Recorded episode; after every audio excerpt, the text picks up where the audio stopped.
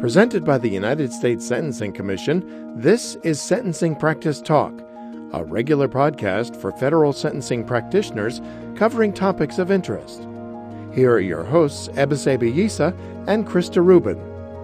All right, well, we've talked about a basic overview of where the categorical approach came from, uh, when it applies in federal sentencing, and I think we can start to delve in a little bit into the actual categorical approach analysis itself. Right. Um, so, again, we talked about that categorical approach is a process, right? It's one of those things where, like, you have to show your work. and it's a process most of the time when you're trying to do prior offenses, right? That's how we use it in um, the guidelines, Right. for example, um, and even in ACCA, the other big one.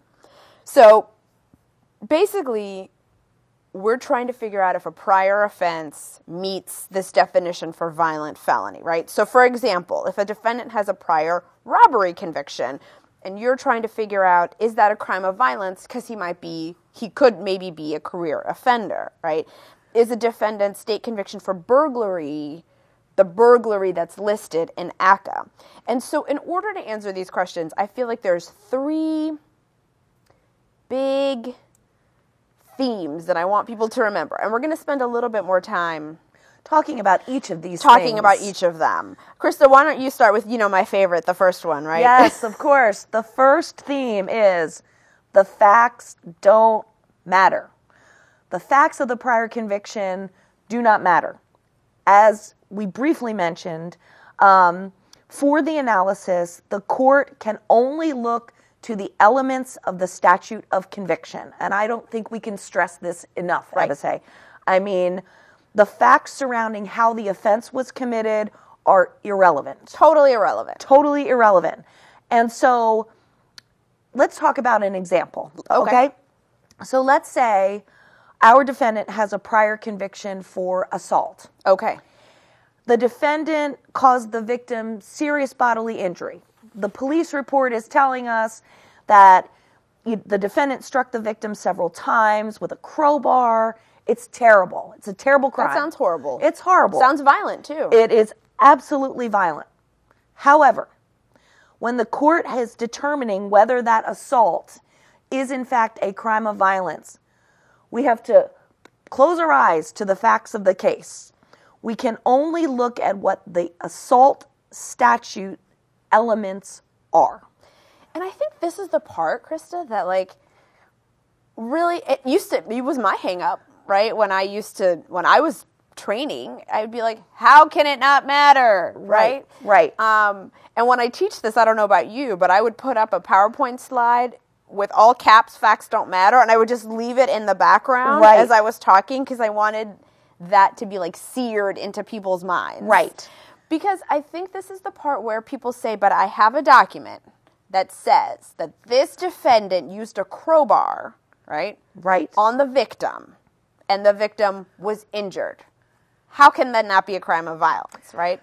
Yes, it's very counterintuitive, isn't it? It is, and I think this is what makes for a lot of people uh, the categorical approach like really hard. It's like hard to get past this hurdle because it's like we have to close our eyes to the thing that we all know, right? Right. Because we're all reading the same police report. That's right. But when we're limited by the elements of a statute, um, if this assault that we're talking about, Right. this statute for assault, can be committed without violent force, um, it, it cannot be a crime of violence. Right. See, and that's this is why the elements are important. And I'll get back to Taylor in a second, but I think what you're saying is, all right, this particular defendant used a crowbar, and that's horrible. Right. Right. But maybe a month later, another defendant was convicted of the same offense, the same exact statute, but his assault involved um, kissing a woman on the cheek without her permission, right? Right. Uh, maybe touching somebody on the metro inappropriately without their permission. Not a nice thing to do. Right. But I think we can all agree that is not the violent assault that the crowbar was. right? Exactly. And I think, sort of going back to Taylor, see, Taylor doesn't want us to get into like, well, what happened? They don't, Taylor court said, we don't want a mini trial. We don't want to have to call back witnesses from whatever your conviction was to say, well, did he use a crowbar or did he kiss you in a pro, right? Right.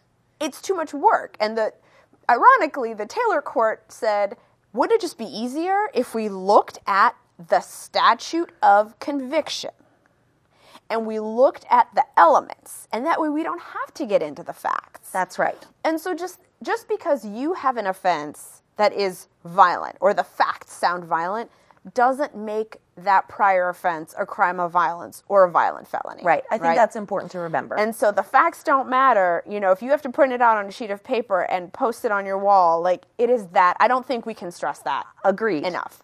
And so our first theme, facts don't matter. Right. Tell us, Ebise, what else doesn't matter? Well, if to sort of keep going on things that don't matter, the title of a statute doesn't matter, right? You will see that both in the crime of violence definition and in the definition for ACCA, there are actual offenses listed. Yes. Burglary is a big one in ACCA. Robbery, manslaughter is another one in categorical approach. Right. Robbery and manslaughter are in the crime of violence definition. Right. And so sometimes we get calls saying, I see the word burglaries listed in the statute. I have a prior conviction for burglary.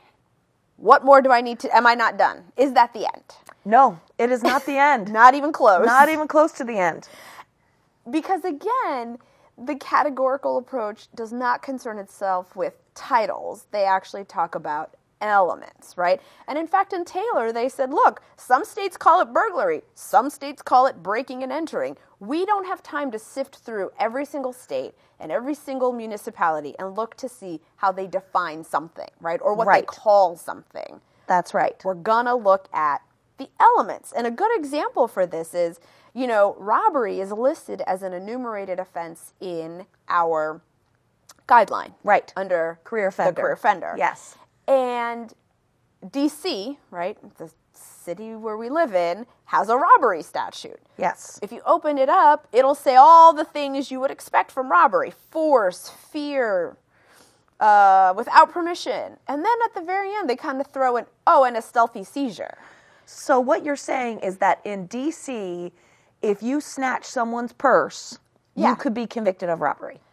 If you just take it from the back of their chair, right, not even any kind of physical contact with the victim, you could be convicted of robbery.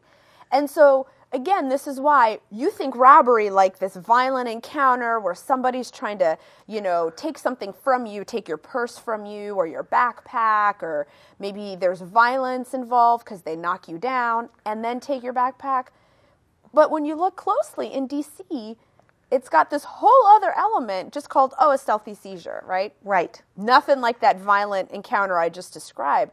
So it's really important not to get caught up on titles. If you didn't read the statute, if you just stopped at, oh, robbery, oh, I see robbery in the guideline book, ergo, it must be the same robbery, you wouldn't be doing the analysis correctly. So what you're saying is that robbery doesn't always equal robbery. No, Burglary doesn't always equal burglary. right, because titles are not important, Okay. right? You got to keep going. All right. Facts don't matter. Titles aren't important. Let's move on to our third theme for this podcast. And that is we've been talking that we can only look to the elements of a particular Right. statute. We can only look at a statute. But there are some times where we can look beyond the statute. Yes, the four corners of the statute, yes. Yes. And so, and that's not true in all cases, right? No, and I think it's becoming more and more limited the cases in which you can look at these documents. And so, unfortunately, the this is called the modified categorical approach, and we're going to have a whole separate episode on couple of episodes actually Yes. on the modified categorical approach. But what's important, I think, to remember is you always look at the statute. Right. But in some cases, you're allowed to look at particular documents Right. beyond the statute of conviction. That's true. And you're only doing that again to help you do the categorical approach.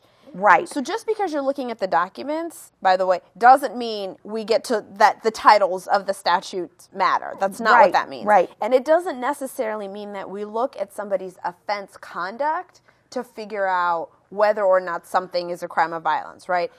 Each of these three things are sort of the big nuggets, right? Start with the statute, right? look at the elements only.